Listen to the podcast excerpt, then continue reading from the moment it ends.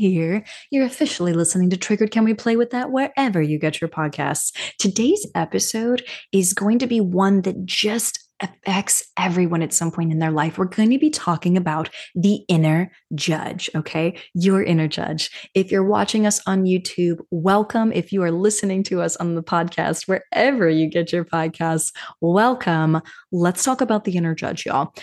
If you are listening to today's episode, okay, this is going to be an episode for people who struggle with judging themselves, they struggle with judging other people, and they just want to know why, right? We're going to go really, really simple today. One facet, it's not going to be everything. Why is it that I really struggle with judging myself and judging other people? Okay.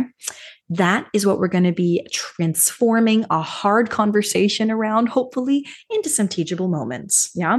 So have a journal, on hand or a really good friend to dialogue with what comes up for you in this episode because of course we are talking about judgment. And i want you to look at it through a non-judgmental lens to the best degree possible. Yes? For now you know that i am curious. Are you ready to play? Welcome to triggered. Can we play with that? You know that moment when your emotions ramp up in an instant, leaving you feeling helpless, frozen, or out of control? In that moment, you've been emotionally hijacked, the very definition of triggered. And I want to ask you can we play with that? I'm Nina L. Garcia, drama therapist and empowerment coach of Houston Creative Arts Therapy. Join me as we discover ways to empower you and the people who mean the most to you to transform hard conversations into teachable moments. Triggered. Real playful, real respectful, real empowered. Let's take a breath.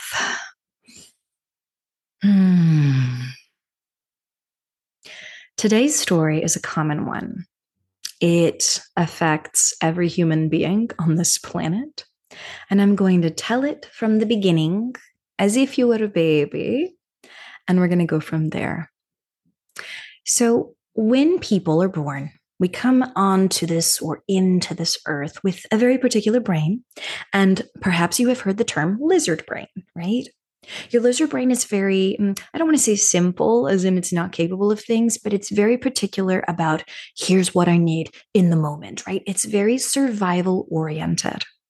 Now, from the moment that I am sharing this with you and for the rest of this episode, I'm going to be vastly oversimplifying your emotions and your brain and what is really happening.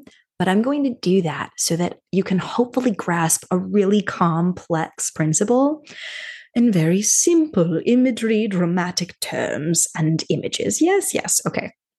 So, back to the story you come in as a wee babe, right? And you've got this very simple brain, and there it is, and it's all survival based. And in this survival based brain, you have some very basic, very important emotions.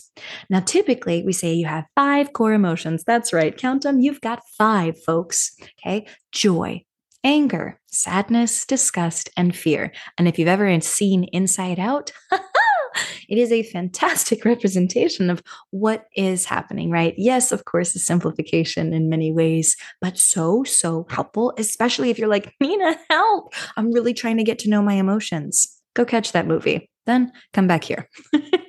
so, for these five core emotions, if you can imagine, that they are lined up like your soldiers. Yes, they're there in your brain right now. They're present. Yes, they're there and they're like your soldiers. And what I mean by that is they're at attention, but they don't yet have a mission.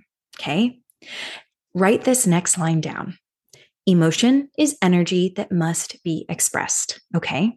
The very first part is emotion is energy. Let's expand on that. When I say that emotion is energy, what I'm really saying is that right now, present in your body, you have the energy that is potentially going to turn into anger, sadness, joy, disgust, fear, or any number of emotions that you may now have as an adult because you are so much more complex than you were as a baby your brain has developed in new ways so that you now have shades of anger, shades of joy. You have emotions that are, you know, intertwined emotions, right? That can only come when you feel two emotions at a time and things of this nature. But I want us to go back to that that emotion is energy line. If emotion is energy and it's present, that energy is present within you right now. What it is waiting for is something in the environment to tell it which kind of energy to be. Do you remember those soldiers I told you about? They're your emotional energy. And right now they're standing at attention, but they don't have a mission. They don't have a mission just yet, but oh my goodness, are they waiting for one? And here's what I mean by that your soldiers are standing at attention and they are awaiting things that are happening in your environment for them to respond. They need to know does that make me angry? Does that make me sad? Does that make me happy? Does that make me disgusted? Does that make me afraid? Right? All the different emotions that you are capable of feeling.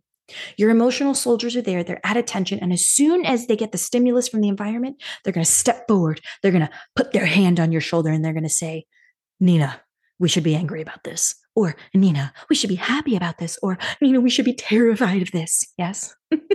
That's their job.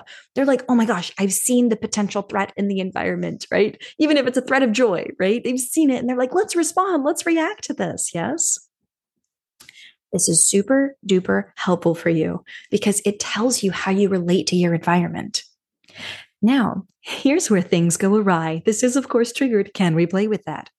it's super helpful for you to know what is in your environment that's happening and how you feel about it. And if we were all healthy, well rounded, balanced individuals, then our emotional soldiers would step forward.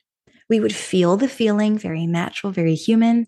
It would pass out and through us. Yes, very natural again. The emotion passes through us. And then we get back to baseline and we move on with our life. So this is a natural thing. It happens all day, every day. Something in your environment triggers a feeling. You feel the feeling, it passes through. Now, most of the time, you may not notice this, but we tend to definitely notice it when we are triggered. Yes, when we're triggered and the emotion feels so big, it is hijacking us. Do you remember how I said that the emotion steps forward and it puts its hand on your shoulder? And then after you've felt it through, it gets back in line. When you are triggered or hijacked, the emotion steps forward. Not only does it put its hand on your shoulder, it actually pushes you off to the side and invites you to sit in a chair and it says, Don't worry, Nina, I've got this. I'm going to handle this because you clearly don't know how to in this moment. You don't know what's best for you. I'm going to handle it. And let me tell you, there are times when it is absolutely in your best interest and in the interest of others to be hijacked emotionally. That is the truth. There are times. And yet, for most of us, why we're here listening to this podcast is because we do not want to be hijacked as often or in the same way that we have been for days or weeks or months or years, for some of us, decades. We don't want it, it's not working for us. Though it is healthy and natural and normal for all of our emotions to step forward, when they step forward and hijack us, they begin to cause dysfunction in our life when they overstay the welcome. Yes? Emotions are short term thinkers. So when they step forward and they hijack you and they push you off to the side, they're like, oh, I've got this. I've got this for all of your issues, though. So don't worry. So then you are angry more often. You respond with anger more often if anger is what has hijacked you. If you get hijacked by fear, anxiety a lot, right? It pops up enough, then it's like, oh, we're just going to be anxious. Uh, I know that this is the tool that will work for us. It will keep us safe. Trust me. And then that's what will stay. But today, in particular, what I wanted to offer you is what so many clients right now are talking to me about in groups and in the workshops that I've led in the past month. And it is on judgment. Nina, I'm feeling so judgmental. I'm so judgmental of others, or I'm so judgmental of myself. Okay. If you have an inner judge, keep listening. If you know someone who has an inner judge, get ready to share some intel. Now, of course, we're thinking about this from a very creative space. And so, very simply, I already told you the soldiers. I already told you they're in line, they're at attention, they need a mission. They get information from the outside world, and then they go on a mission. You feel the feeling, and then it should pass through you except when you're hijacked. And for those of us who feel judgment pop up a lot, get ready to write this next line down. Here it is Judgment is a shade of disgust. can also be a shade of shame and other things, right? There are lots of other emotions that we could put judgment in. But if we're going to go with the base core five, judgment is a shade of disgust that has hijacked us, pushed us to the side, and it says, uh, don't you worry, I've got this. I'm just going to judge. I'm going to judge everybody. I'm going to judge you. I know that judgment has worked to keep us safe in the past. And you know what? I'm going to keep using it. Now, a lot of you may be saying at this point, as we pause in the story, right? Imagining judgment there, it's pushed you to the side and now it's frozen because it's hijacked you and it's taking over. It's judging you, it's judging everyone. That's what it does, right? I want you to ask yourself, why? Why is judgment doing this? For a lot of us, we're like, I don't want to be this judgmental. I don't want to judge myself. And I hear you. And I don't want us to cut this part out either because judgment popped up for a reason. I want you to think why would it think that you have to judge yourself or others? At what point in your life was it crucial for your survival? Was it necessary for you to judge yourself or someone else in order to survive a moment? Because as far as judgment is concerned, now it's thinking it's not just that moment, it's thinking you're in threat threat mode, excuse me, all the time. And that is why it keeps using the same tool over and over and over again. It's sort of like, if you can imagine, it has discovered that, you know, it's the hammer to your nail, that problem that you had with that nail, and it's brought the hammer and it's going to hammer that nail. And you're like, that was so helpful. Thank you so much. And then it's like, I'm going to stay now. You don't know what you're doing. And now it's not just hammering your nails, it's hammering your screws, it's hammering your staples. It's hammering your who knows what, right? Shattering glass. It's using the same tool over and over again to try to get you to survive. But the threat has passed. It's still on the same mission. Is this making sense to you? Emotions, soldiers needing a mission. Ideally, the mission passes out and through, right? That emotion passes. But if they've overstayed their welcome and hijacked you, they believe that they're on the same mission. That is solving the mystery to why we have these inner judgmental parts. For a lot of us, we grew up in families where we might have been shamed as motivation. We might have been judged, right, in a way that actually helped us grow. So, what did we learn? oh my gosh, if I keep judging myself or if I keep judging others, well, well, I'm going to grow. They're going to grow. We're all going to grow, right? That's just one way that judgment has shown up to actually help you survive an environment.